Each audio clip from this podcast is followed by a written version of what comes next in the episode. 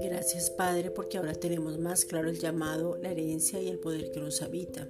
Efesios 1, versículos 17 al 23. Y sabemos que estamos en la plenitud total del Padre y que tú nos das mucho más abundantemente de lo que pedimos. Efesios 3:20.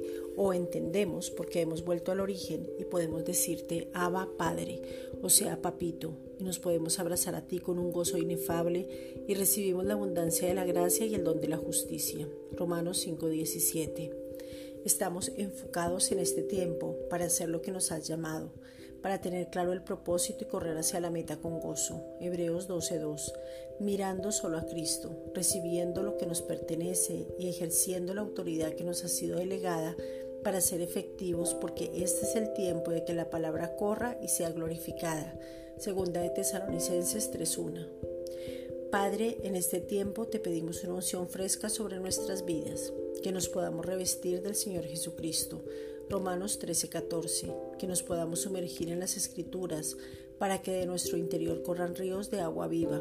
Juan 7, versículos 37 al 39, y dejar a un lado todo lo que pensamos que es suficiente, porque la suficiencia es Cristo mismo. Colosenses 2:10, dejar nuestro yo quitar todo orgullo y dejar de mirarnos a nosotros mismos, porque ahora estamos completos en Él y vivimos en la fe de Él mismo. Gálatas 2.20.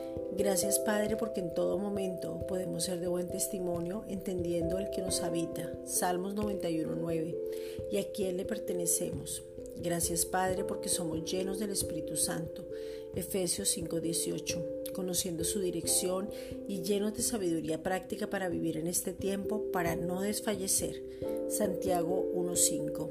Gracias Padre.